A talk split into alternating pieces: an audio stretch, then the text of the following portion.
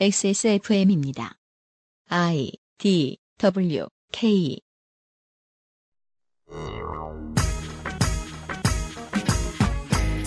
알프레드 노벨이 왜 노벨상을 만들었는지, 그가 생전에 돈을 얼마나 많이 벌었기에 재단이 여지껏 이 상을 운영할 수 있던 건지, 각각의 노벨상은 어디에서 뽑아 언제 발표하고 언제 주고 상금을 얼마를 주는지, 노벨상은 몇 가지인지, 사실 자세히는 잘 몰랐던 저를 비롯한 청취자들을 위해 준비했습니다. 2017년 10월 둘째 주에 그것은 알기 싫다는 노벨 위크와 관련된 이야기로 꾸며드리고 있습니다.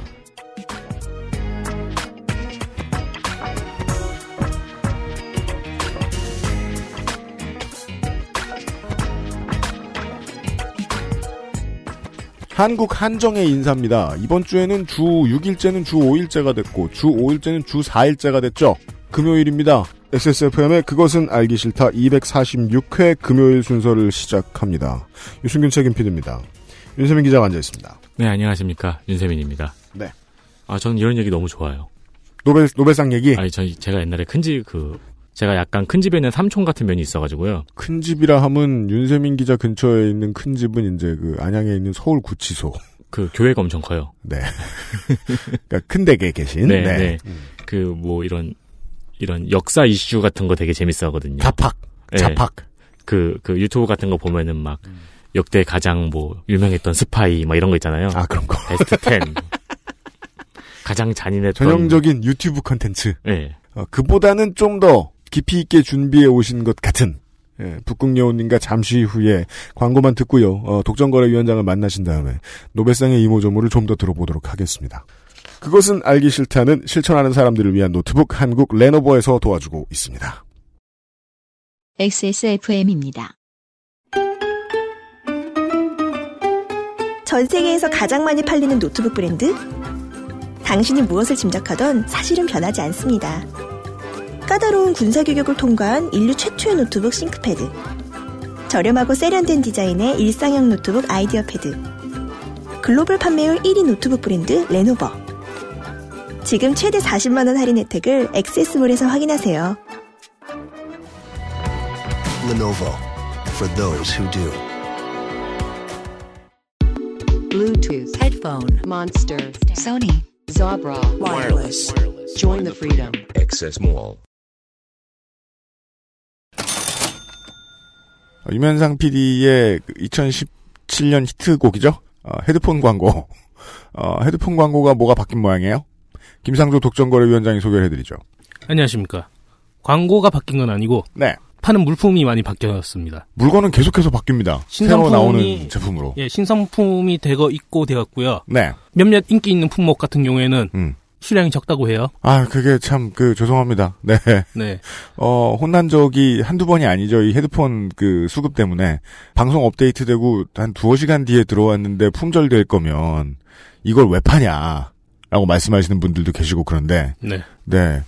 그러니까 저희들이 다른 품목 같은 경우에는 그냥 잘 만들었으면 제값을 받고 팔자 요런 식으로 접근을 합니다만은 헤드폰 같은 경우에는 어디에서나 구할 수 있으니까 제일 싸게 팔자. 그래서 그렇죠. 제일 싸게 팔 수 있는 품목 저뭐저 물품 수량 정도만 들여오기 때문에 수량 한계가 좀 있습니다. 죄송합니다. 네. 좋은 가격에 네. 좋은 제품 사시고 싶으신 분들은 네. 빨리 XS몰로 접속해 주시길 바랍니다. 네, 소니의 제품들이 들어와 있습니다. 확인을 부탁드리겠습니다. 김상조 독점거래위원장이었습니다. 감사합니다. 네. 그것은 알기 싫다 246회는요. 117번째 노벨상 주간에 맞춰서 준비를 해드리고 있습니다. 노벨상에 대한 비판적 시각이든 아니면은 제대로 알고 그냥 재밌게 보고, 보고자 하는 이유에서든 필요한 기초교양 시간입니다. 네. 소개를 해주실. 어, 오늘은 스웨덴 겸 노르웨이를 파고 계신 북극여우님입니다. 안녕하세요. 지난 시간부터 이런 이야기를 들었습니다. 어, 2015년에 노벨 생리학 혹은 의학상의 수상에 시상에 관여 선, 및 선정에 관여하는 분과 만나서 카롤린스카 의과대학에 계신 분과 만나서 어, 북극여우님이 직접 들은 이야기를 좀 전달을 받고 있었어요. 음. 수상 과정에 대한 이야기도 들었어요. 네. 예, 어떤 사람들이 추천을 할 자격을 얻는가. 음. 예, 스스로 추천하면 안 된다든가 하는 분들이요. 네, 보통은 몇 명 정도 선이 노벨상 후보가 된다 그 해에. 음. 네, 그런 얘기까지 들었습니다. 네. 노벨 어, 상을 수상하는 데 관련된 정보는 50년간 비밀로 유지가 되거든요. 그래서 50년이 이 지나고 나면은 이 해지가 돼요. 저작권 같네요. 예, 그래서 그러네요. 그래서 아, 저작권 같다 그렇게 생각났어요. 돈 문제네요. 음, 네. 아무래도 공개가 되, 기 시작하면은 네. 음. 뭐 어제 시간에도 계속 우리가 걱정했습니다만 이권 개입하니까. 네. 음. 음, 그럴 수도 있네요. 어, 노벨상 사이트에 들어가면은 과거에 후보에 올랐던 사람들의 데이터베이스를 검색을 할 수가 있거든요. 아 이제는 1967년의 후보들을 확인할 수 있겠네요. 어, 66년. 66년 뭐 그쯤에. 네. 네. 음. 그래서 규정상 후보자, 후, 추천자에 대한 정보가 말씀드린 것처럼 50년간 비밀로 유지되지만 음. 이제 시작한 게 1901년부터니까 올해는 51년 전이 66년 자료까지 볼 수 있어요. 음. 그래서 66년의 수상자 그리고 누가 누구에게 표를 던졌는지 이런 거를 볼 수가 있어요. 아. 그 50명의 회원이 누구한테 표를 던졌는지 이런 걸볼 수가 있어요. 아, 그러면은 우리는 해밍웨이나 아인슈타인이 누구한테 표를 던졌는지도 볼 수 있겠네요. 어, 그 사람이 노벨 위원이었다면 그러니까 전에 수상했던 사람이니까 그 다음에 추천을 누굴 아, 누굴 누굴 추천했는지를. 아 위원이 이제 아, 위원이랑 또 추천은 다르니까. 네. 네. 그래서 어 1901년에 아까 노벨상 첫 번째 수- 어, 시상식이 있었다고 했잖아요. 그 첫 번째 물리학상 수상자가 빌헬름 렌트겐. 네. 렌트겐 들어보셨죠? 엑스레이를 발견한 것으로 받았습니다. 네. 엑스레이란 말이 일본어로는 거의 그냥 렌트겐이라고 표현이 되죠. 아, 그래요? 엑스레이란 말을 거의 안 쓴다고 해요. 렌트겐은 공항에서 쓸 줄은 몰랐겠죠. 그죠? 음, 음, 네. 그리고 빌헬름 렌트겐 본인도 처음에 되게 놀랐다 그래요. 음, 네. 음. 네. 내 뼈가 가만히 있는데 뼈가 보이니까 이게 그 네. 네, 데이터를 검색을 하다 보면은 재밌는 정보가 굉장히 많거든요. 예를 들어서 소비에트 유니온의 소- 어, 공산당 서기장이었던 스탈린도 후보에 오른 적이 있었습니다. 어느 상 후보에 올랐을까요? 뭐 화학이나 물리학이나 생리학이나 의학은 아닐 거 아닙니까? 예, 평화상 후보에 올랐습니다. 1945년하고 48년 두 번에 올랐는데 2차 세계대전 종식에 기여했다는 이유였습니다. 그러니까 30년대나 40년대에도 그 이제 연합군 친화적일 수밖에 없었던 지금까지 살아있는 주요 언론들은 스탈린에게도 이제 좋은 시선을 보였습니다. 음. 타임지의 올해의 인물에도 한두 번 선정됐을 거예요. 음흠. 네. 수상은 못했죠. 음. 그리고 매번 요 노벨 문학상 후보에 올랐다는 소식이 들리는 고은 선생님처럼 이렇게 여러 차례 후보에 오른 사람이 있는데요. 음. 많게는 91번이나 91번이나 후보에 올랐다가 결국은 수상을 했네요. 미국의 사회운동가 제인 아담스라는 사람. 제인 애덤스. 네. 91번 후보에 올랐다가 수상을 했다고요? 중복할 수 있잖아요. 한 해에 여러, 여러 명이 이 사람을 추천할 수도 있잖아요. 음, 그렇지. 그러면 140살 정도 돼야 되는 거 아니, 아니에요? 그러니까, 내가 지금 그, 우리가 지금 그 얘기를 하는 거 아니에요? 북극여우님이? 그, 중복 추천까지 합해서. 아, 아. 그러니까 매해 그랬으면은 정말 위대하죠. 왜냐면 네. 건강하거든. 그러니까요. 그 와중에 20살부터 올랐을 거다 뭐 이렇게 생각하신 거예요? 아니면은 뭐 낳자마자 사회운동을 시작해가지고 후보에 올랐다든가. 아 낳자마자 아니고 태어나자마자. 한 해에 막 스물 번 추천을 받았거나 막 이랬던 네, 거죠. 그런, 그런 음. 거죠. 그리고, 어, 그 미국 대통령이었던 시어더 루즈벨트 같은 경우에는 처음 후보에 오르자마자 바로 수상을 했다고 합니다. 네. 종전의 이름이니까요. 네. 네. 그리고 노벨상을 수상하기 위해서는 아주 중요한 필수 조건이 하나 있는데요. 뭐냐면, 음. 노벨상은 산 사람만 받을 수 있습니다. 그게 참, 그, 묘한 게, 노벨상은 일반적으로 늙은 사람들을 준단 말이에요. 그렇죠. 그렇죠. 일반적으로 늙은 사람만 줘요. 음. 근데 산 사람만 줘요? 네, 살아있는 사람만 받을 수 있는데요. 어렵습니다, 이러면. 죽은 사람은 후보에 오를 수 없다는 원칙이 있거든요. 근데 그 선정 기간이 1년이니까. 네. 그 사이에 뭐 그렇게 될 수도 있고. 네. 근데 사후에 수상한 사람이 딱 두 명 있습니다. 한 사람은 이에리 각셀 칼펠드라는 1931년에 노벨 문학상을 탄 스웨덴의 시인이고요. 음. 그 다음에 1961년에 지난번에 말씀드렸던 노벨 평화상을 수상한 제2대 유엔 사무총장 닥 하마숄드. 다그 하마셜트. 네. 음. 이 두 사람은 이미 수상이 결정된 상황이었기 때문에 시상식이 있기 전에 유명을 달리했지만 사후에 그죠. 아, 네. 결정된 뒤에 암살을 당했군요. 네. 가만히 있자. 어, 올해 수상, 그 시상식이 언제 이루어지죠? 항상 12월 10일에 음. 그러면 10월 초에 결정됐고 12월 1일 그 사이에 사망한 경우네요. 네, 그렇죠. 음. 그래서 1974년 이후에 규정을 재정비해서 수상자는 매년 10월인 노벨상 수상자 발표 시점에 살아 있어야 합니다. 50년이 지난 기록들을 보면 이런데 이게 몇 년 전에 비슷한 일이 또 있었죠. 2011년입니다. 예, 맞습니다. 네, 그 생리학 의학 수상자가 네. 사망을 했는데 위원회가 모르고서 수상자 명단에 올린 적이 있죠. 네, 그랬다고 해요. 수상자 발표 3일 전에 세상을 떠났는데 위원회에서 미처 사실을 인지하지 못해서 네. 곤란에 빠져서 사실 규정상으로는 올리면 안 되죠. 그죠. 음. 예. 그렇지만 어, 열띤 토론 끝에 음. 그 결정문에 보면은 어, 수상을 결정한 것은 선한 의도에서 이루어졌기 때문에 음. 비록 몰랐다고 하더라도 번복하지 않겠다. 아, 제가 방금 박사였습니다. 그 생각을 했거든요. 막 발표 하루 전에 돌아서? 하루 전에 사망하면은 음. 갑자기 밤새야 되잖아요. 진돗개 하나. 그러니까요. 아, 그렇진 않았다. 네. 네. 그리고 좀 전에 PD 말씀하셨는데 노벨상을 탄 사람들은 전체는 아니지만 다수에게 해당하는 공통점이 있는데 뭡니까? 나이가 아주 많죠. 늙었다. 네. 어, 물론 2014년에 노벨 평화상을 수상한 말랄라 유사프자이 같은 경우에는 97년생이죠.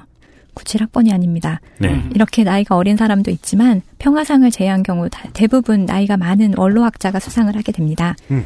그 이유가 노벨상은 현재의 발견이 아닌 시간차를 둔 이전의 발견에 수여하기 때문입니다. 초기에는 당시에 발견한 내용의 상을 주기도 했습니다. 음. 예를 들어서 프레드릭 반팅, 존 매클라우드라는 사람은 세 통의 추천서로 처음 후보에 오른 1923년에 인슐린을 발견해서 노벨상을 탔고요. 근데 이제 노벨상을 수상하는 사람들이 이렇게 조심하게 된게 음. 시간이 지나면서 과학 의 발견 같은 건 결과가 뒤집히는 경우가 생기는 거예요. 그쵸. 그게 과학의 발전이죠. 그쵸. 아, 이것은 노벨상의 경험이 쌓이는 과정에 대한 설명이군요. 음. 그렇죠. 음. 그래서 어 1926년에 덴마크의 의사였던 요하네스 피비게르라는 사람이 암을 유발하는 게 기생충이다. 기생충이 암을 유발한다. 이런 연구로 생리학상을 받았어요. 근데 시간이 지나니까 암을 유발하는 게 기생충이 아니잖아요. 음. 그래서 그걸 그것 때문에 이제 노벨 위원회가 굉장히 당황한 거예요. 난감하게 음. 된 거죠. 그래서 그 이후부터는 조심스럽게 검증 시간이 충분히 지난 발견을 수상 대상으로 삼았습니다. 음. 아. 그래서 노벨 위원회는 어, 아까 말했던 이전의 발견을 어떻게 해석하느냐 하면 시간이 지나서 과학적 발견의 효과가 분명해진 때라고 해석을 합니다. 그러다 보니까 노벨상을 타려면 과학적인 발견도 발견이지만 장수해야 탄다 이런 음. 말이 있습니다. 발견 다 해놓고 일찍 죽으면 안 되네. 그렇죠. 검증되고 받아들여지기까지 시간이 수십 년, 특히 물리학 같은 경우는 말씀하신 것처럼 아인슈타인은 예, 이제 겨우 한두 개씩 직- 직접 그렇죠. 증거가 나오고 있으니까요. 음, 음. 1901년에 그 ABO 혈액형 그룹을 발견한 사람도 1930년이 돼서 30년 정도 후에 음. 혈액형에 대한 발견으로 노벨 생리학상을 받았습니다. 아, 1901년이면 그때도 노벨상 있었는데 음, 29년 뒤에 받았다. 그렇죠. 근데 이때는 아직까지 일본에서 그 혈액형이 성격 그게 나오지 나오기 전이어 가지고 음, 음. 그것은 70년 뒤의 일입니다. 네. 발견된 뒤에. 네. 어, 요런 이모저모들을 들어보고 있습니다. 말이 나온 김에 아인슈타인이 노벨상을 탈게요, 안 탈게요? 물리학상 타지 않았나요? 어, 뭘로 탈게요? 상대선 이론, 특수 상대선 이론. 아니에요. 아인슈타인도 노벨상을 수상했는데 노벨상 수상이 되게 별나거든요. 이 사람 아. 재밌어요. 음.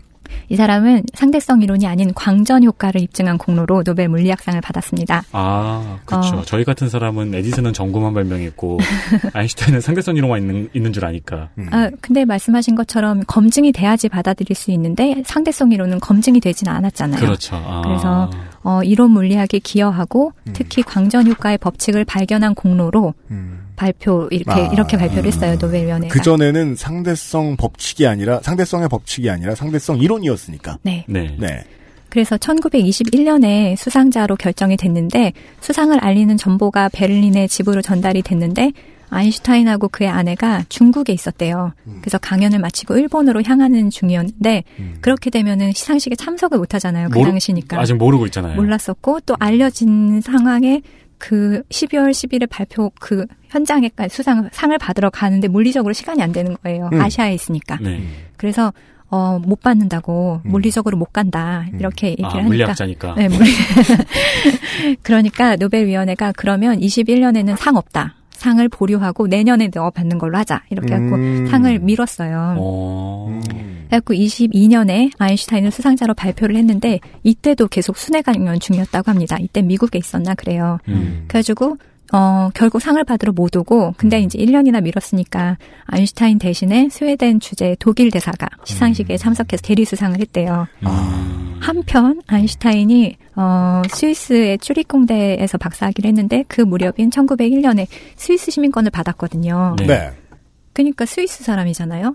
근데 음, 독일. 대사가 독일 대사가 상을 받아가지고 음. 왜 이게 당신이 받냐 스위스 사람인데 이런 뭐 논쟁이 불거지기도 했다고 음, 합니다. 아인슈타인이 네. 어느 나라 사람이냐. 네. 국적 관련된 문제로 골치를 앓을 때가 많다고 하죠.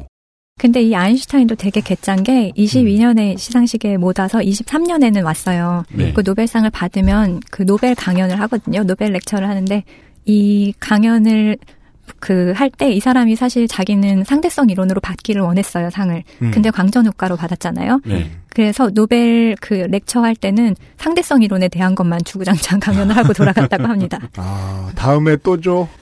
그리고 재밌는 게이 네. 사람이 상을 탈 무렵은 재혼한 상태였는데 타기 2년 전에 이혼을 했거든요. 네. 음. 근데 이혼 증서에 보면은 노벨상 타면 상금 위자료를 줄게. 오. 그러니까 시간의 문제지 타긴 탈 거라는 걸 알고 있었던 거예요. 그렇죠. 당, 당시에 아인슈타인은 최고의 스타였잖아요. 네, 그럼요. 네, 락스타죠. 네. 그래서 네. 상금 전액은 전 부인이 가져갔다고 합니다. 전액을요? 전액을. 오. 위자료 그렇게 써 있어. 네. 돈은 좀, 그, 그래서 타러 안 갔구나. 오, 지금 발견했어요? 별로 미련이 없는 거예요. 네. 와이프가 받아갈 것입니다. 어차피 내돈 아닌데. 어느 나라 국적의 누구라는 건 사실 증, 문서나 증서에 나오는 한 줄에 지나지 않지만 그것을 적는데 늘 고생을 많이 했나 보더라고요. 네. 음. 네. 어, 상마다 그 성취에 대한 기준이 좀 다른데 예를 들어서 문학상 같은 경우에는 한 개의 대작이 아니라 한 사람이 평생 동안 만들어낸 작품 전체에 대한 가치를 보고 상을 줍니다. 또 평화상 역시 과학상과는 달리 한 이벤트보다는 이 사람이 평생 어떤 일에 헌신했다는 점을 높이 사고요. 음, 네. 그러니까 아주 뚜렷한 성과나 결과가 아니더라도 끊임없이 도전하고 매달리고 싸워온 사람한테 상을 주는 경우가 있습니다. 음, 김대중 대통령도 그런 경우라고 볼 수 있겠죠. 네. 그래서 평생 민주주의와 인권, 한반도 평화와 화해를 위해 헌신한 이유로 상을 준다. 이렇게 노벨위원회가 말을 했었고요. 아, 이 외국에서 누군가 공부를 하려고 그러면 일생을 다 공부해야 되는군요. 그럼요. 초 짧게 정리하면 이렇고.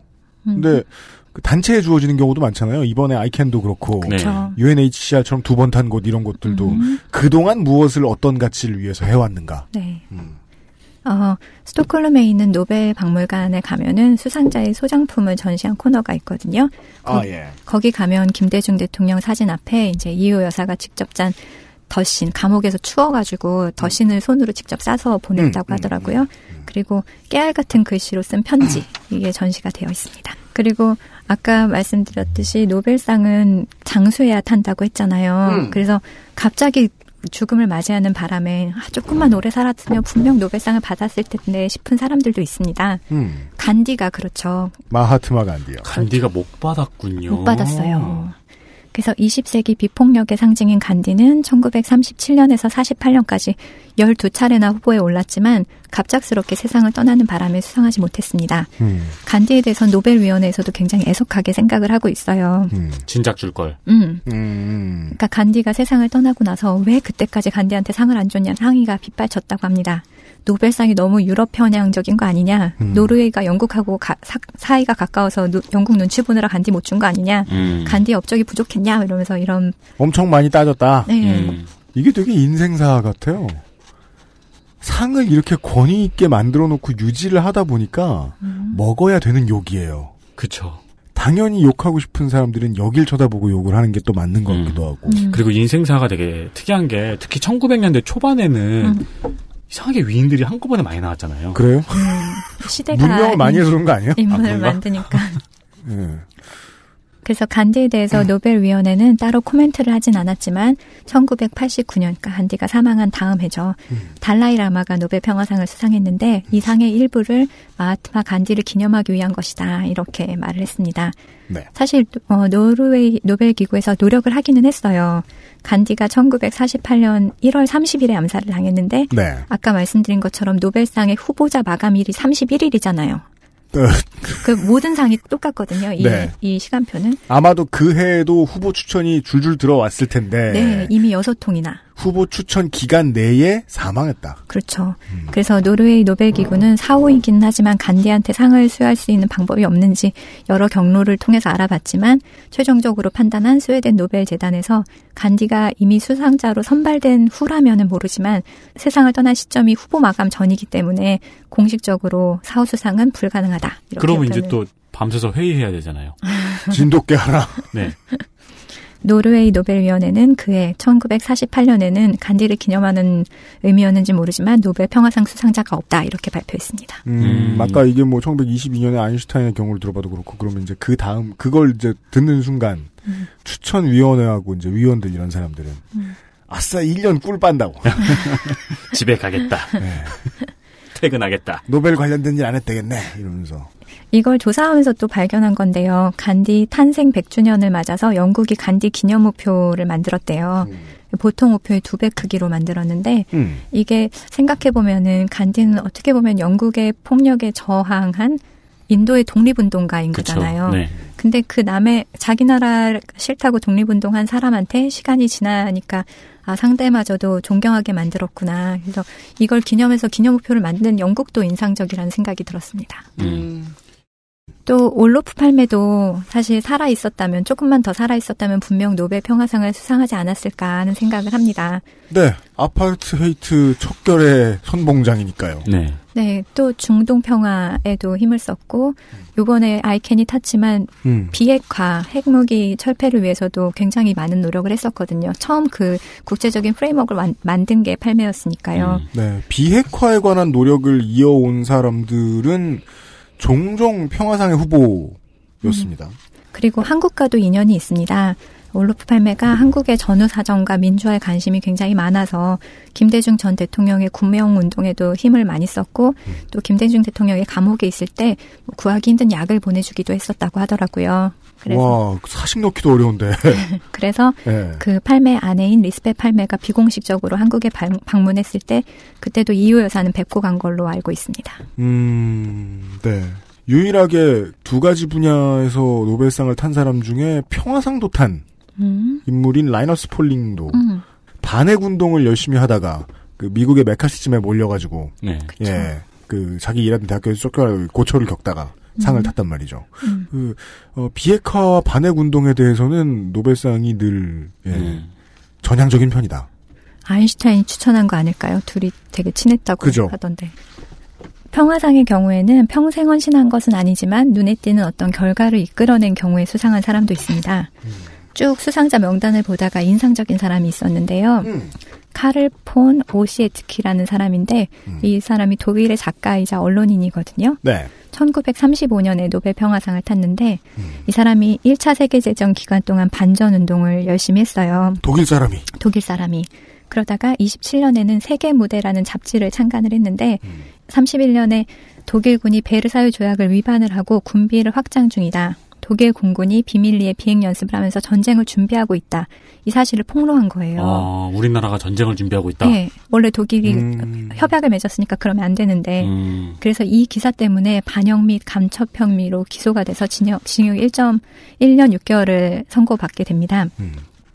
1933년 1월에는 아돌프 히틀러가 이끄는 국가사회주의 독일 노동자당 나치당 이 정권을 장악한 이후에 반나치 운동을 하다가 또 비밀 경찰 게슈타포한테 체포가 돼서 강제 수용소에 수감이 돼요. 음. 그래서 1935년도에 노벨 평화상 수상자로 선정이 됐지만 수감 중이었기 때문에 시상식에 참석할 수가 없었고 36년이 돼서야 상을 받을 수 있었다고 합니다.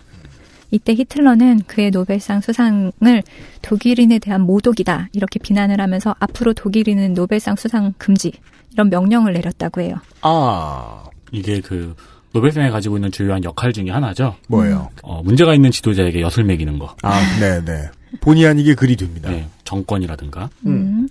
또 노벨상 그 뭐지 평화상 같은 경우에는 어떤 역할을 하려고 어떤 사명을 가지고 있다는 생각을 하나 봐요 노벨 평화상 위원회가 네. 그래서 네. 일부러 어떤 분쟁이 있으면 양 당사자에게 상을 주는 그런 경향이 있더라고요. 음. 그래서 예를 들어 1973년에는 헨리 키신저 키신저가 네. 봤죠. 네. 북베트남 평화협상 대표인 레둑토랑 같이 탔습니다. 네. 그래갖고 휴전협정에 이어서 종전협정을 맺은 공로로 소- 공동 수상을 했는데 레둑토는 상을 수상하기를 거절했어요. 네. 왜냐하면 베트남에- 베트남이 아직 포화에 시달리니까. 네. 평화가 오지 않았다. 그리고 이어서도 계속 전쟁은 계속 됐잖아요, 사실. 그게 그래서 참 자꾸 그 상에 부여되는 권위를 어떻게 쓰는가에 대한 문제를 제가 자꾸 말씀을 드리고 있는데 음, 오늘 이야기 오늘 이번 주에 이야기에서 뭐 북극여우님이 꼭 꺼내시는 얘기는 아닙니다만 음. 그걸 위주로 이야기를 들으시는 게 또 재밌을 것 같다는 생각은 듭니다. 이 권위와 명예를 어떻게 이용하는 데에 엄청 골몰한 흔적이 보이는 거예요. 음. 그러게요. 예. 레둑토 이 경우에는 레둑토의 판단이 맞는 것처럼 보이네요. 저는. 음. 그리고 레둑토가 이런 판단을 해서 이런 액션을 세계에 보여줄 수 있는 기회를 줬다는 게 중요하죠. 그렇죠. 그렇죠. 네. 78년에는 아누아르 사다트 어, 이집트 대통령하고 메나임 베긴 이스라엘 공- 총리가 공동 수상을 했는데요. 음. 양측이 중동의 평화 정착을 위해서 노력한 공로로 평화상을 수상했습니다. 등을 떠미는 겁니다. 물론 사다트 맞아요. 대통령은 음. 처음부터 이렇게 생각하고 정치를 했던 사람이라고는 하지만 노벨상은 등을 떠밀어요. 평화상은. 그럼 빈스 맥만하고 스티브 오스틴에게도 좀 주지. 그렇죠. 그럼 그 회사가 망해요. 둘이 싸워서 먹고 사는데. 아, 네. 근데 그 등을 떠민다는 게 정확한 표현 같아요. 그래서 그 이듬해인 1979년에 사다트가 아랍 정권, 아랍 국가로는 최초로 이스라엘과 평화 조약을 체결하게 됩니다. 그 왜 초등 초등학교 때나 유치원 때 싸우면은 음. 난 아직 화나 있는데 선생님이 불러가지고 억지로 사과하라고 시키잖아요. 음. 그럼 되게 하기 싫은데 하긴 해야 되잖아요. 평화상 얘기를 듣고 앉았으니까 우리가 그 올로프 팔메에 대한 이야기를 듣고 있을 때하고 비슷한 생각이 듭니다. 음, 그러니까 뭔가 보편적인 가치를 위해서 무언가를 하다 보면은 저 국제 정치 무대에서 뭔가 중요한 역할을 하게 될 때도 있고 그러다 보면 미국의 심기를 건드리게 열강의 심기를 건드리게 됩니다. 음. 아까도 이야기가 나왔죠. 독일일 수도 있고 그것이 소련일 수도 있고 미국일 수도 있는데 열강도 세계의 평화를 유지하고자 합니다. 자기 이해에 맞을 때만. 음, 네. 그렇지 않은 상황일 때 음. 북유럽이 나설 때가 참 많네요. 네, 음. 이렇게 등을 떠밀고 어떤 대화의 채널을 마련하거나 물꼬를 트는 역할을 하려고 하는 것 같아요. 그래서 93년에는 넬슨 만델라가 타는데 혼자 탄 게 아니라 그렇죠. 예, 프레드릭 데 클레르크 남아공 대통령하고 같이 공동 수상을 하죠. 아파르트헤이트를 폐지를 위해 노력한 공로로 93년에 공동 수상하고 94년에 폐지가 되죠. 아파르트헤이트가. 네, 데클레르크 대통령이 등 떠밀린 겁니다. 그렇죠. 94년에는 야세르 아라파트하고 시몬 페레즈, 그다음 이작 라빈, 이스라엘과 팔레스타인 평화협정을 오슬로 협정을 네. 맺은 후에 수상을 했습니다. 이때 아라파트 팔레스타인 해방기구 의장한테 평화상을 주는 것이 바람직하지 않다는 여론도 많았어요. 테러를 많이 했었으니까. 지금 북극여우님이 되게 평화롭게 평화로운 어휘들을 써서 말씀을 하시고 계신데 음, 이렇다고 해서 그러니까 이런 식으로 군다고 해서 이 중립충들아 하면서 노벨상을 되게 미워하는 음, 중동의 분들이 정말 많다는 겁니다. 그쵸. 그렇겠네요. 네. 한편 이때 이제 아라파트에게 상을 주는 거에 반대를 해서 다섯 명의 노벨 평화상 평 그 위원 중에 한 사람이 테러리스트한테 상을 줬다고 사퇴를 해버렸대요. 화가 나서. 네. 음. 그러니까 그 가치관이라고 이제 생각해서 만들어 놓은 게 내부 구성원들한테도 완벽하게 환영받을 수는 없었을 거예요. 음. 예. 그리고 1998년에는 서로 대립 관계에 있던 사회민주노동자당의 로마 카톨릭 지도자인 존 흄, 그 다음에 얼스터 연합당인 프로테스탄트 지도자인 데이비드 트림블이 공동 수상을 했네요. 그래서 북아일랜드 평화에 네. 어, 평화를 가져다줄 협정을 이끌어냈죠. 음. 그리고 2000년 다시 한번 말씀드릴게요. 김대중 대통령이 수상하셨는데 한국의 민주화와 남북관계 개선을 위해서 노력한 공로로 새천년의 첫 번째 노벨 평화상 수상의 영예를 안았습니다. 네, 중요한 두 가지 가치를 완벽하게 정리했죠. 음. 예, 정권 교체를 최초로 이루어냈고 남북의 평화적인 종전을 위해서 평생 노력했다. 네. 근데 그, 그, 아라파트한테까지 졌던 거 생각하면은 이때도 남과 북이 공동 수상할 수도 있었을 텐데. 그 근거가 부족했던 거죠. 음. 2000년 6월에 분단 55년 만에 처음으로 남북 정상회담에 참석하기 위해서 평양을 방문해서 시점도 좋았고요. 또 어떻게 보면은 유일하게 남은 분단 국가인 대한민국의 평화를 기원하는 마음에서 일부러 기다렸다 2000년도에 준 게 아닌가 싶기도 해요. 네. 음. 그다음 2009년에는 아시다시피 바락 오바마 미 대통령이 수상을 했는데 당선한 오바마는 스웨덴식 도금인가요? 아, 뭐죠? 버럭, 바락이라 그러니까 아, 뭔가 그렇구나. barracks. 예, 버락 오바마요. 네, 그래서 이때도 말이 굉장히 많았죠. 음. African American 대통령으로 당선된 자체가 성취인가? 이 사람이 뭘 했다고 주느냐? 사실 뭔가 공로가 그 전까지 있진 않았으니까요. 그러니까 퇴임하는 직후에 받았다 그러면 이해했을 사람들이 되게 많아요. 네. 네. 네. 근데 이때는 그냥 뭐 민주당 젊은 정치인한테 준 거다라고 폄훼하는 사람도 비, 비판하는 이 시각도 많았죠. 네. 음. 어, 저도 이 당시에 스웨덴에 있었는데 그 안에서도 여긴 이해 못하겠다 이러는 여론이 굉장히 많긴 했어요. 음, 음, 그 뭔가 몇 사람이 되게 확고하게 밀어붙인 것 같다는 생각도 들어요. 음. 물론 그것이 그 평화상을 선정하는 사람들 다수의 의견이었을 것이라는 예측은 이제 우리가 할 수 있습니다. 음. 어, 네. 노벨상을 수상한 사람들의 이모저모에 대한 이야기를 들어봤습니다. 우리가 뭐 그런 걸 정리해가지고 이야기해주는 언론이나 블로그 이런 것도 많지만 다시 한번 보면 그 노벨상을 올림픽처럼 볼 때가 많아가지고 네. 어느 나라가 몇 번 수상. 성별로 누구, 뭐 민족으로 누구, 뭐 그런 얘기 되게 많이 나오는데 어, 그것 말고 좀 다른 이야기들을 좀 전달을 해드려봤습니다. 광고 듣고 돌아오죠. 그것은 알기 싫다는 건강한 라이프 스타일 파트너 아임닥에서 도와주고 있습니다. XSFM입니다. 오믈렛, 방금 만든 브런치처럼 커리, 정통 일본식 표고버섯, 집에선 힘든 소스로 만든 밥 레드 퀴노아. 쌀에 비해 단백질이 두배 여섯 가지 맛, 여섯 가지 행복의 도시락. 맛있는 취향 저격 아임웰 굿밸런스 도시락 푸짐한 200g 밥도 있어요 노벨상 수상을 거부한 사람도 있는데 아, 돌아왔습니다. 그죠? 많습니다.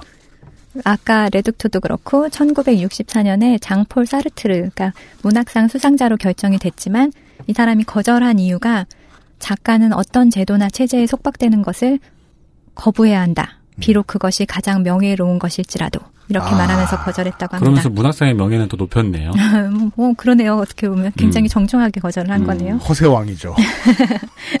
58년도에는 닥터 지바고로 알려진 보리스 파스테르나크. 파스테르나크. 네. 네. 이 사람도 수상을 거부했죠. 음. 근데 이거는 본인이 원해서 그랬던 것은 아니고 음. 이제 이 사람의 작품이 혁명을 부정적으로 그렸다는 이유로 소련 정부가 그 사람을 작가 동맹에서 제명을 했거든요. 네. 그래서 수상하러 소련을 떠나면 다시는 귀국 못할 거다 이렇게 협박을 했대요.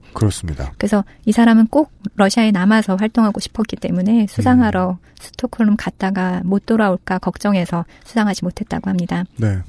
하지만 스웨덴 할리먼은 보리스 파스테르나크의 거절을 거절했습니다.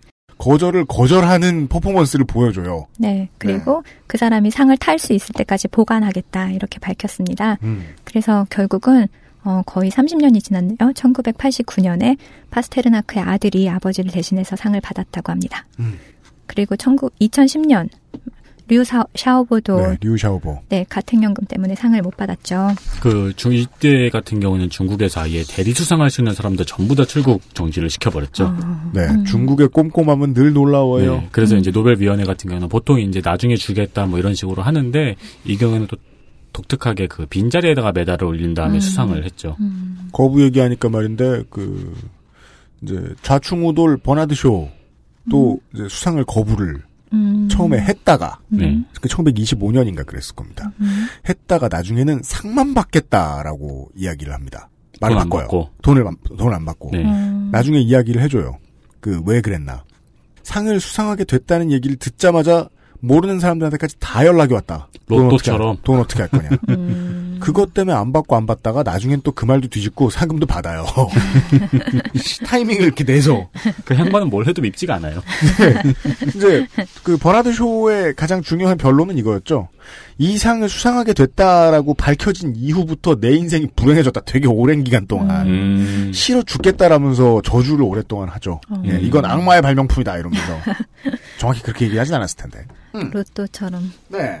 수상자가 유럽 편중이라는 비, 판도 있습니다. 음. 아무래도 추천자나 노벨위원회가 유럽에 특히 스웨덴 쪽에 있다 보니까 음. 그쪽 소식이 자주 들리고 가까워서 그런 것 같기는 해요. 네.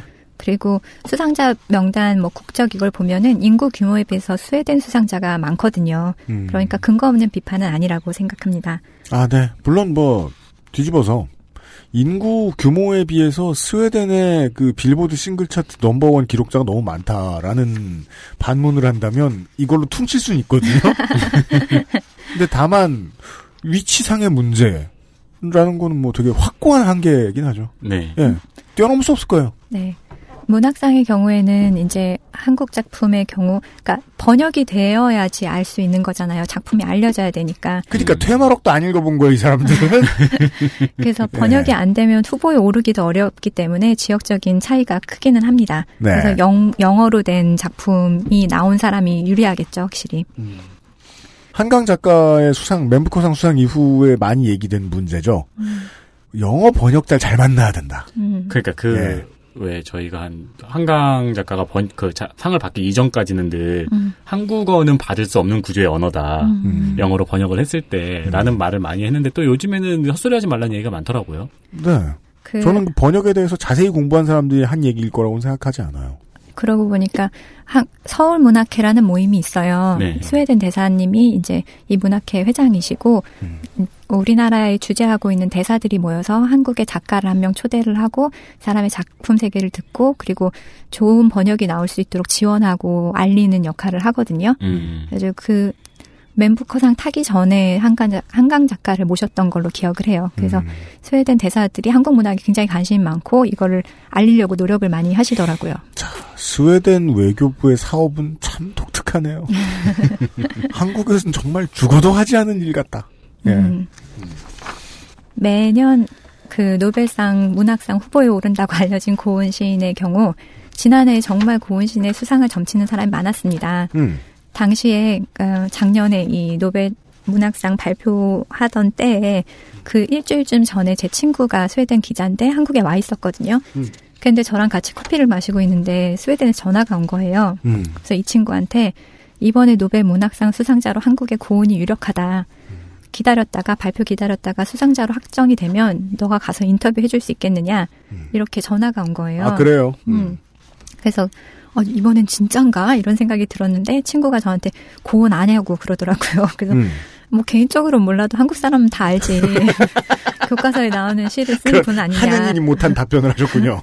근데 이 사람이 노벨상 후보로 거론된 게 10년이 넘는다. 네. 근데 친구한테 그래서 정말 유력하냐 이러고 물었더니 이제 이 사람들도 노벨상을 예측하는 로직이 있을 거 아니에요? 음. 그래서 지난해 그러니까 2010 15년 2016년.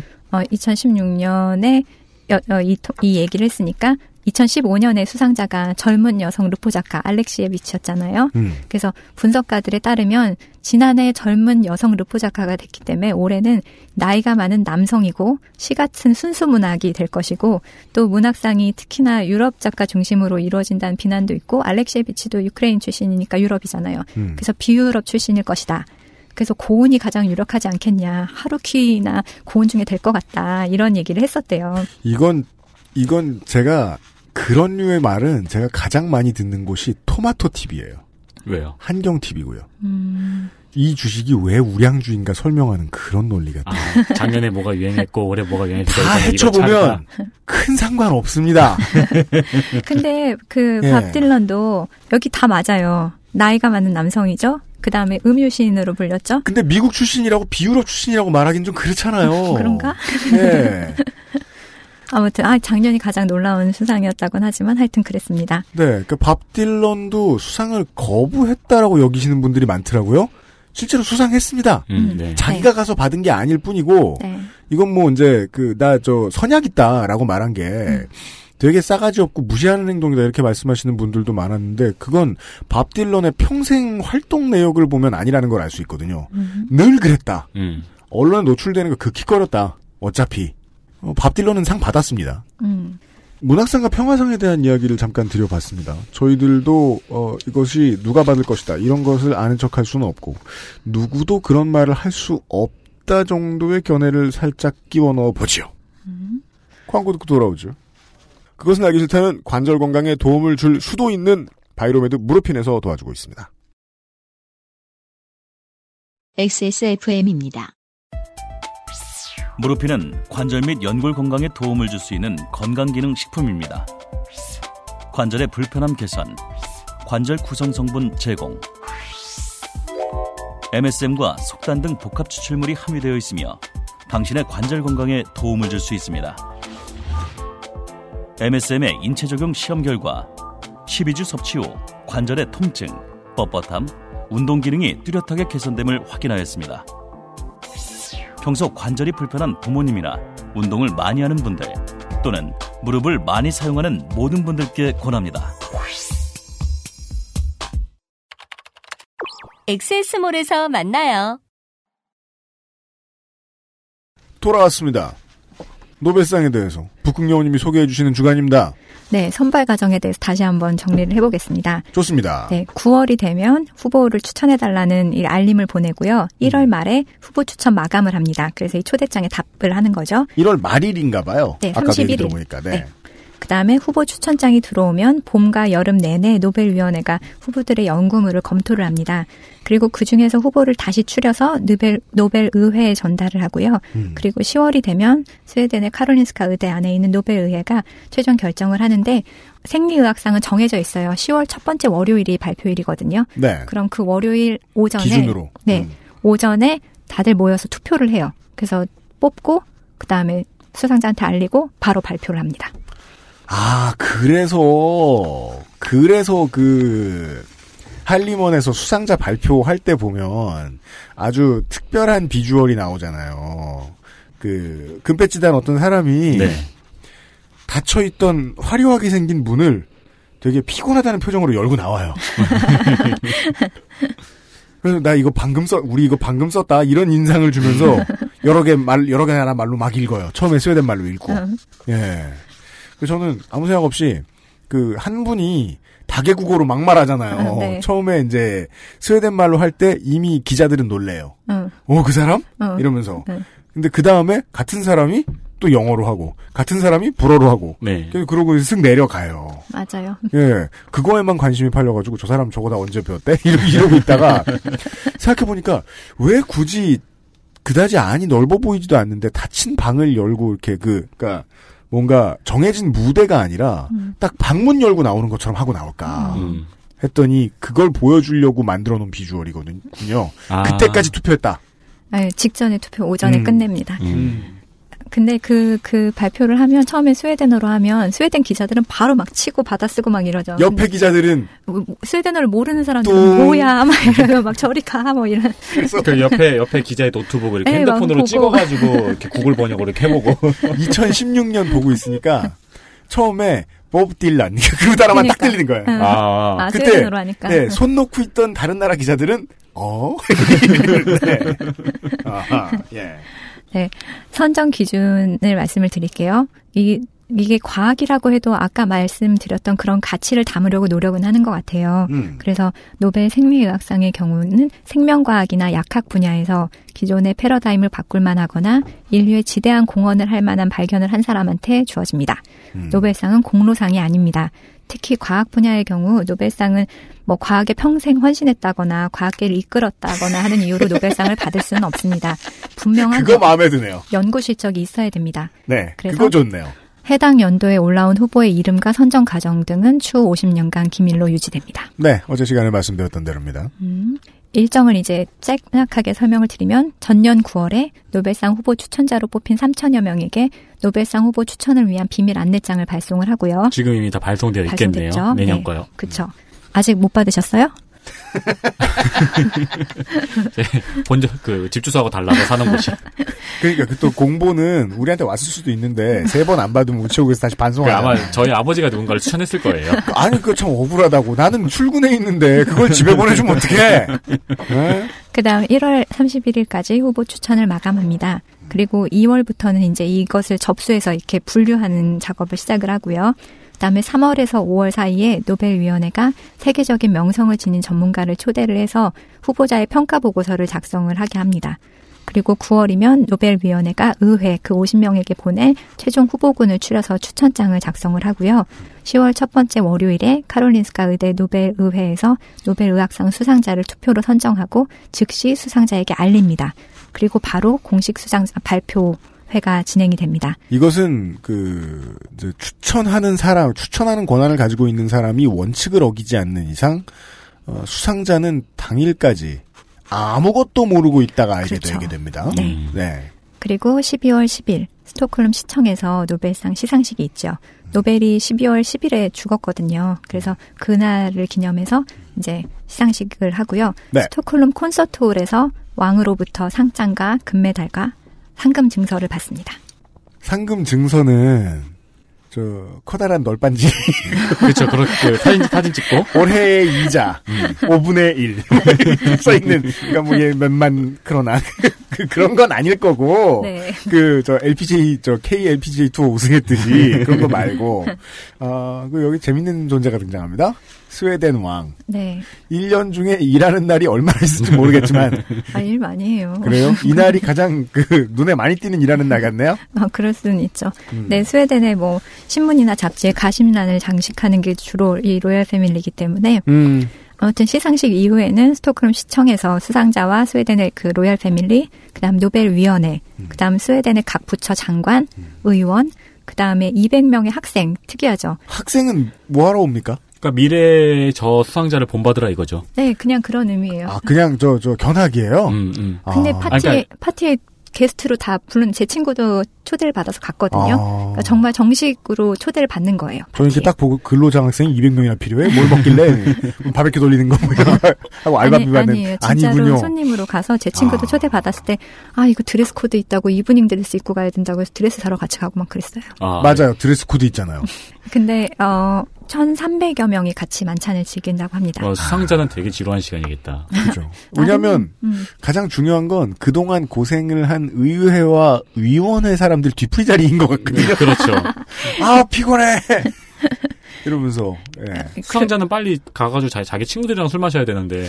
그럴 수도 있겠네요. 만찬이 보통 4시간 정도 걸리거든요. 네, 그러니까. 아따 오래 걸리네요. 음. 그래서 노벨 재단이 호스트고요. 그래서 주 귀빈인 왕, 왕족하고 같은 테이블에 앉고 또 이 파티에는 되게 재밌는 사실들이 많이 있어요. 그래서 이 파티 만찬장을 장식하는 꽃은 1970년대부터 이탈리아의 산레모에서 공수해 온다고 합니다. 산레모에서요. 네, 여기가 노벨이 말년을 보낸 곳이래요.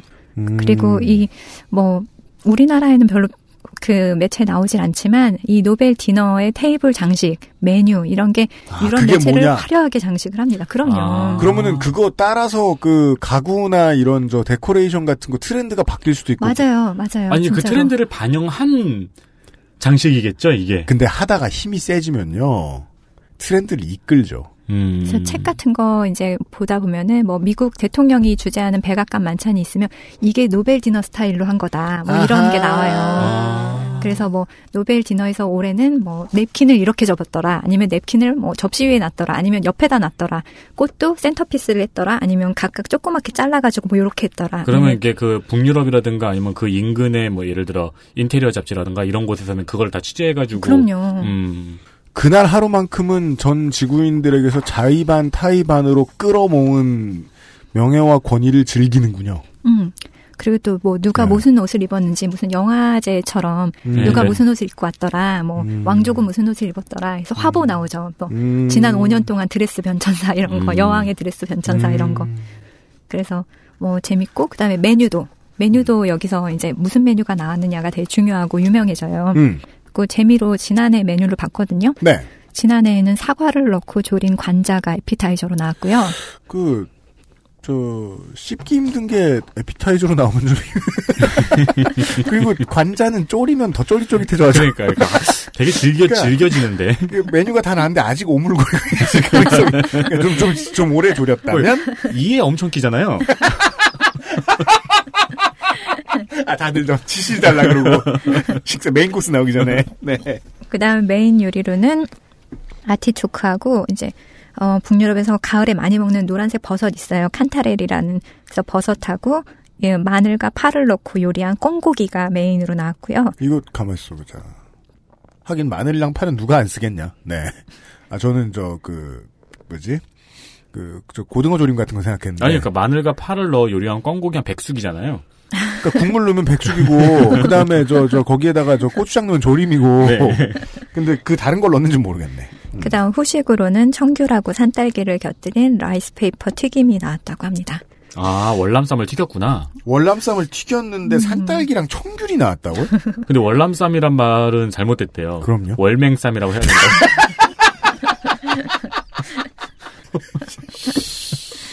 그리고 이제 rice paper 튀김. 네. 네. 그 다음에 뭐 와인이나 커피, 그 다음에 샴페인 이런 리스트들도 다 나와 있더라고요. 아. 그러면 이것도 관리 똑바로 안 해주면 위원회 내부에서 네. 뒷돈 받는 사람들이. 나올 수 있어요. 네. 가구 뭐 넣어달라, 그럼요. 테이블 뭐 넣어달라, 조명 뭐, 막 필립스에서 거액의 돈을 받았다가 아니, 걸렸다, 막 이럴 수 있잖아. 저는 그래서 계속 그 상의 양아치성에 대해서 주목하면서 이번 주를 보내고 있단 말이에요. 음. 북국여우님은 되게 순수한 마음으로 정리해 왔는데. 네. 요즘 되게 당황하고 계세요. 이렇게 아름다운 이야기를 하는데 이 사람들 왜 이러나. 음? 와인 말이야. 음. 처음에 그, 저 만찬이 끝나고 후기에서 와인이 맛없었다는 후기가 막 나와. 그래서 그냥, 아, 와인을 잘못 골랐나, 골랐나 보다. 음. 이랬는데, 이상한 공장에서 뒷돈을 받고 했을 수도 있잖아. 그러니까요. 네. 고만 삐뚤어질까요? 네, 네. 이제 그 파티 중간에 여러 가지 이벤트가 있는데요. 네. 수상자가 짤막하게 수상 소감을 발표한 다음에 가벼운 연설을 합니다. 그 다음에 건배사가 있어요. 이 건배사를 어 재밌는 게 학생이 하거든요. 그래서 건배사 전문가를 뽑아요. 음. 학생들 중에서 자원을 받아가지고 인터뷰에서 뽑는데 음. 이 건배사에는 형식이 있죠. 스웨덴의 왕족과 노벨을 기념하는 문구가 들어가야 되고 음. 그 다음에 이 건배사는 수상자의 모국어로 해야 되기 음. 때문에 수상자의 국적이 다양해지면 해야 되는 언어도 다양해지겠죠. 중국어를 어떻게 배워요? 이, 이거를 미리 연습을 하는 거예요. 아. 그 다양한 언어로 연습, 연습을 해서 거기서 해야 돼요. 음. 그래서 그, 이, 이 만찬이 끝나고 나면 같은 건물 서, 그 스톡홀m 시청에 황금의 방이라고 불리는 방이 있거든요. 음. 가시면은 다 그 투어 코스 중에 하나예요. 아, 그래요? 네, 어. 황금의 방. 그래서 여기서 무도회가 열린다고 합니다. 야 공부 잘했다는 이유로 춤도 춰야 되네요. 그러니까요. 좋네요. 네. 이거 한번 장학금이라도 줄까요? 뭘요? 이거, 이거, 그. 건배사 하면 네, 네. 그냥 알바비가 나오겠죠. 그렇죠. 근데 음. 뭐 훈련도 많이 받고 즐거운 경험이었다고 하더라고요. 그러면 걔네가. 거기서, 아, 이거 하나라 싫어 죽겠어요. 라고 말할 순 없잖아요. 뭐, 인터뷰에서. 물론 자원을 해서 들어가서 경쟁률이 세요. 그래서 음. 뽑혀야 할 수 있는 거예요. 음. 어, 그러게 1년에 한 번 그거 하는 학생은 꼭 나오기 때문에 네. 예. 어, 자기한테도 명예가 될 수 있겠네요. 음. 음. 그리고 발표 현장에 갔었던 얘기 이제 해드릴게요. 아, 발표 현장 얘기 네. 광고를 듣고 돌아올게요. 네. 발표 현장도 가시긴 가셨군요. XSFM입니다. 집밥보다 맛있는 영양식 도시락을 원한다면 맛있는 취향 저격 아임웰 굿밸런스 도시락 계단 오르기가 불편하신가요? 그렇다면 관절 건강을 의심해 보세요. 식약처로부터 관절 및 연골 건강 개선에 도움을 줄 수 있다는 기능성을 인정받은 무릎핀을 섭취하세요. 삶의 질이 달라집니다. 엑세스몰에서 만나요. 전 세계에서 가장 많이 팔리는 노트북 브랜드? 글로벌 판매율 1위 레노버. 지금 바로 엑세스몰 전용 특가에 구매하세요. Lenovo for those who do. 네. 2017년에 다녀오신 건 아니게, 아닙니다만, 그랬으면 지금 한국에 안 계시겠죠. 북극여우님과 함께. 재작년에, 어, 노벨 생리학 혹은 의학상을 발표하는 자리에 앉아있던 썰을 좀 들어볼 시간입니다. 네, 매년 그 자리에서 합니다. 같은 네. 시간에. 같은 문을 열고 그렇죠. 되게 힘들었다는 표정으로 나와가지고. 네, 어, 2015년 노벨 생리 의학상 발표를 듣기 위해서 카롤린스카 의대 발표장이 있는데 그 건물 이름이 노벨 포럼이에요. 그래서 음. 노벨 포럼 건물에 왔는데 이 되게 특이했던 게 초대를 받은 사람만 들어갈 수 있거든요. 네. 그래서 신분증 검사를 했어요. 아, 증을 까요? 근데 저 제가 스웨덴에 있을 때 신분증 검사를 한 적이 정말 거의 없었거든요. 심지어 제가 다니던 학교에 이제 외교 클럽이 있었는데 외교 클럽에서 초대 연사로 반기문 유엔 사무총장 당시 를 음. 부르는 적이 있었어요. 그때도 신분증 검사 안 하고 들어갔거든요. 아. 네, 여기 발표장 갔을 때 이 신분증 검사를 하더라고요. 그 음. 두번 딱 신분증 검사를 했는데 그때 하나가 이 스웨덴에 이- 계시는 내내. 네. 이 발표장 갔을 때랑 또 하나가 학교에서 그 덴마크 신문인 윌란스 포스텐이라는 신문이 있는데 거기에서 만평을 그렸던 사람이 있어요. 이 사람이 알라 신에 대한 만평을 그려가지고 음. 전 중동 사람들 아랍권 국가의 공분을 샀었는데 그 샤를리 앱도하고 비슷한 음. 겁니다. 이 사람을 초대 강연을 했을 때 그때 신분증 검사했어요. 아, 그때 그, 정말 위험할 때. 네, 이 작가한테 해를 가할 수 있을지도 모르니까. 음. 아, 그래서 한국에는 테러범이 잘 없는 걸까요? 왜요? 담배 살 때도 신분증 검사를 하잖아요. 그렇죠. 담배도 못 사니까. 네. 이렇게 딱 두 번 있었고요. 이 저희가 그 안에 들어갔을 때 바깥에는 수상 소식을 빨리 알고 싶어하는 사람들 이제 뭐 생리학상과 관련된 사람들이겠죠. 밖에 초조하게 정말 무슨 스타 기다리듯이 기다리고 있더라고요. 하긴 초대 못 받고 취재 나온 기자들도 있을 것이고. 아 그럴 수도 있겠죠. 네. 그냥 노벨상 팬분들도 계실 그리고 거고. 블로거들도 있을 것이고. 네. 그래갖고 들어갔더니 딱 들어가면 화면에 노벨 금메달이 커다랗게 비춰져 있고요. 앞자리는 주요 방송국 카메라가 선전을 하고 선점을 하고 있습니다. 그리고 방송국 그 그 마이크를 들고 구석구석에서는 발표 현장을 중계를 하는 사람들이 많았어요. 뭐 여긴 지금 뭐 나와 있습니다. 음. 뭐 5분 후면 진행, 진행됩니다. 뭐 이런 거요. 그리고 시간이 되니까 이 금색 배지를 단 노벨위원회 세 사람이 줄지어 나와서 무대 중앙에 앉고 그 다음에 아까 말씀하신 것처럼 문을 열고 어떤 남자가 단도직입적으로 바로 발표를 하더라고요. 음. 그래서 스웨덴어, 영어, 독일어, 프랑스어 이 순서로 발표를 마치자마자 이제 앞서 나온 세 사람 중에 하나가 어떤 연구를 해서 다만 상을 타는지 그 연구에 대한 프리젠테이션을 해요. 아, 파워포인트를 예, 예. 보여주면서. 아, 그래요? 파워포인트로 보여주면서? 네, 그래서 이 사람이 이런 연구를 해서 이렇게 받았다. 그래갖고 그러고 나서는 이제 질의응답을 하죠. 아, 이 순서는 같은가 봐요, 상마다. 다른 곳, 다른 주체에서 발표하는데도. 스웨덴어, 영어, 독일어, 프랑스어 순서. 과학과 관련된 거는 스웨덴어, 영어, 독일어, 프랑스어고요. 음. 문학은 스웨덴어, 영어, 프랑스어, 독일어였어요. 독일은 과학이고 프랑스는 문학이니까. 그런가? 그러니까 저도 그래서 그런 생각을 했네요. 아주 옛날에 정해놓은 순서를 이것 역시 보수적으로 지키고 있을 따름인 것 같아요. 음. 예. 2015년에는 노벨 의학상을 기생충 감염 치료법을 공동 연구한 윌리엄 캠벨, 그다음 사토시 오무라, 그 다음에 말라리아 치료 연구를 한 전통 중국 의학자인 추 요요가 받았거든요. 음. 네, 노벨 위원회는 수상자를 발표하기 직전에 발표자한테 전화를 한대요. 음. 그래서 시차 때문인지 전화 안 받는 사람들도 있다고 하더라고요. 음. 그래서 추 요요 교수하고는 아직 연락이 닿지 않았다 이렇게 말을 했어요. 그러면 아. 막롤 하고 있고 이런 못 봤거든요. 그죠? 중국인은 롤을 많이 합니다. 네. 그래서 이 발표가 딱 있으니까 근처에 있던 뭐, 뭐, 그또 끝나고 나서도 중국 사람, 일본 사람, 기자단 뭐 이런 데선 환호성이 나왔고 막 축하해주고 그러더라고요. 사실 제가 2000년에 그 김대중 대통령이 평화상 타실 때 저 노르웨이에 있었거든요. 학교 다니고 아? 있었는데 어. 그때 축하 많이 받았죠. 아, 그래요? 제가 탄 건 아니더라도. 그렇잖아요. 네. 예. 그리고 이 전화로 해서 연락을 하니까 에피소드들이 많이 있더라고요. 그래서 요번에 왜 문학상 탄 분도 처음에 장난인 줄 알았다고 그랬다 음, 그랬잖아요. 맞아요. 가수 의식으로도 몰래 카메라 찍는 줄 알았다. 뭐 이런 식으로 얘기했죠. 그니까요. 폴 크루그먼도 똑같은 대답을 했었거든요. 음. 그리고 악센트가 이상한 스웨덴 악센트의 사람이 전화를 해가지고 다짜고짜 그 얘기를 해서 자기 진짜 장난인 줄 알았다. 놀리는 줄 알았다. 피싱이다. 음. 예. 그리고 해밍웨이 같은 경우에는 잠결에 받았대요. 시차가 있으니까. 근데 잠결에 이렇게 받았는데 노벨상 상자가 됐다고 하니까 알겠다고 그러 고 침대로 다시 돌아와서 부인한테 잠이 덜 깬 목소리로 아 나 그거 받았대. 그랬고 뭐 그러니까 그 스웨덴 거 그리고 도로 잤다고 그러더라고요. 잠에서 깨면 다 이렇죠. 그건 그건 저 네. 이케아 배송 받았을 때 스웨덴 거. 예.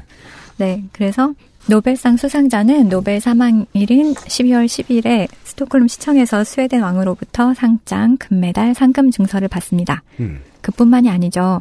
모든 비용이 일체 포함된 왕복 여행, 수상 이후에 쏟아지는 강연 요청, 연구 기금 지원, 이직 제한, 무슨 말을 해도 다 권위자의 말로 알아듣는 미디어와 대중을 부상으로 받게 됩니다. 네. 그러네요. 맞네요. 상장 금메달 상금 증서 받는다는 건 아까 알았는데. 예. 여행비도 나오고. 그렇죠. 근데 이제 여행비가 나왔는데 어 갔더니 유스 호스텔 그런 것도 아닐 거 아니에요. 게스트하우스. 예, 막그 가이드 딸려 있고 30명 따라오고 그 중에 가야 되고 그런 것도 아닐 거고. 옆에 막 내가 자고 있고. 상은 상금도 상금인데 지금 같은 미디어 홍수 시대에는 그 다음 부상들이 어마어마하지요. 그쵸, 사실- 노벨상 위원회에서 어, 그 주는 게 전혀 아닌. 네. 음. 사실 쇼미더머니의 부상은 행사잖아요. 그렇죠. 네. 네. 쇼미더머니 우승한 건 하나도 중요하지 않아요. 그렇죠. 그 간판을 들고 1년 동안 이게 되게 옛날 미스코리아하고 되게 비슷해서 1년 동안 수많은 행사를 다니고 수많은 광고를 찍고 네. 여기저기서 돈을 벌어들여요. 그렇죠. 네. 유명세도 덤이고. 네. 음. 그걸 원하지 않는 사람들은 종종 수상 거부를 하기도 했고요. 음. 네. 어, 여행도 아마 뭐 스웨덴이 관광이 꽤나 활성화된 나라인 걸로 알고 있는데 그렇죠. 스웨덴의 유명한 관광지가 뭐가 있죠? 그냥 동네에 다니면 이게 다 피오르드 이렇게 알고 있는 아, 네, 스웨덴의 저는. 유명한 관광지는 스웨덴이군요. 아, 네. 피오르는 노르웨이 가시면 되고, 스웨덴은, 음, 삐삐 파크? 삐삐요? 네, 말갈량이 삐삐. 아, 오, 가고 싶다. 스웨덴 출신이죠. 아. 아바 박물관도 있어요. 스웨덴에는 곰 없나요? 곰 있죠. 근데 산이, 그러니까 지형이요. 노르웨이가 자연이 훨씬 많아요. 스웨덴은. 아, 네, 맞아. 지도를 보고 있으면 네, 산이 있으려면은 저기 끝 꼭대기까지 가야 돼요. 북쪽. 한참가 산 구경할 수 네. 있다. 그럼 어쨌든 노벨상 수상자는 그거 여행도 하고. 네, 뭐 네. 오로라도 보고. 어차피 네. 뭐돈 받은 거 있으니까 가- 노르웨이 가서 곰도 좀 보고 그죠. 그, 그 노르웨이도 가고, 뭐. 연어도 먹고. 덴마크 가서 음. 맛있는 것도 좀 먹고 꽃보다 청춘 찍고. 레고도 거기 사고. 저 레고! 레고 오! 덴마크, 덴마크. 다리 건너면 되니까. 그러니까 근데 레고가 어려운 게 그 사서 들어올 때 네. 보통은 밖에 나가면 아주 비싼 모델을 삽니다. 그렇죠. 그렇잖아요. 막 네. 600달러, 1000달러 이런 거 사요. 네. 사면 무조건 관세 내야 돼. 아, 음. 그래요? 그럼요. 200달러 넘어가고 음. 되게 그러니까 레고는 은근 사치품이란 말이에요. 가격대. 음. 그쵸, 뭐. 그러니까 에펠탑이나. 타지마 이런 거. 스타워즈급이다. 네. 만번대. 내가 덴마크가 사자고 산지가 사자고 노벨상 수상자는 할 수 있습니다. 현금도 받아오거든요. 음. 그런 얘기까지 들었습니다. 내일 이 시간에 정리를 한번 해- 마지막으로 정리를 한번 해보죠. 이번 주에는 북극여우님과 함께하고 있습니다. 수고하셨습니다. 내일 뵙죠. 감사합니다.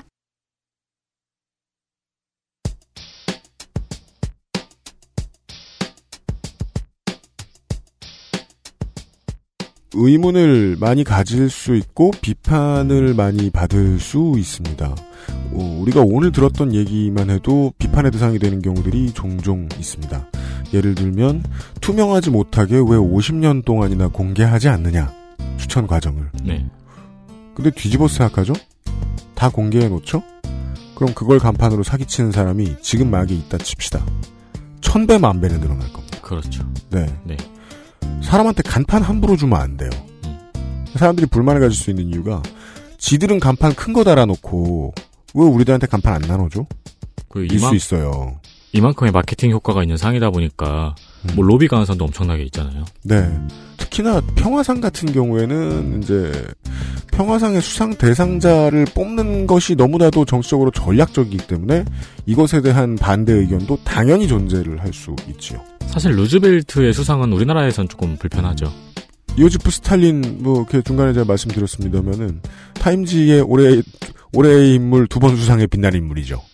그런 사람도 후보에 올라간다. 음. 물론 뭐 떨어졌습니다만. 그래서 이런 문제들을 문제점을 발견했을 때에 어, 가장 좋은 방식은 지금부터 100년 대계를 보고 다른 상을 만드는 건 어떨까 하는 생각은 들어요. 어디서요? 그건 모르죠. 전 불만 없으니까요. 전 사실 상에 관심이 없으니까요. 음. 근데 상이 매우 중요한 역할을 하고 이것은 견제받아 마땅하다라고 생각하는 사람들은 견제하는 위치에서 벗어나서 좀 더 동일선상에서 견제를 할 수 있는 다른 상을 만들어 보면 어떨까? 공자. 평화상이요. 서울 평화상이라든가. 아, 아니에요. 건강한 대안이 나오려면 그런 것도 있는 게 좋을지도 모르겠다는 생각이 들었어요. 다른 한편으로 생각을 하면은 이게 어쨌든 100년 동안 거의 한 세기 동안 위험을 유지하고 있잖아요. 네. 권위를 유지하고 있잖아요. 음. 그러다 보니까 그 시간 동안 아무런 견제나 비판이 없었던 것도 말이 안 되고 아, 그럼요. 혹은 견제나 비판이 유의미했었다면은 이 정도의 권위를 획득하지 못했을 거고 오랜 시간 동안. 네. 네, 여러 가지 방면으로 생각해 볼 수 있을 것 같아요. 그렇습니다. 이제야 이런 얘기를 저희도 나불낼 수 있게 됐습니다. 왜냐하면 그전에는 정말 노벨상에 대해 아무것도 몰랐으니까요. 그러게요. 내일 이 시간에 마지막으로 정리를 해보지요. 유승균 PD와 윤세민 기자였습니다. 내일 다시 북극여우님과 돌아오겠습니다. 안녕히 계십시오. 안녕히 계십시오. XSFM입니다. I D W K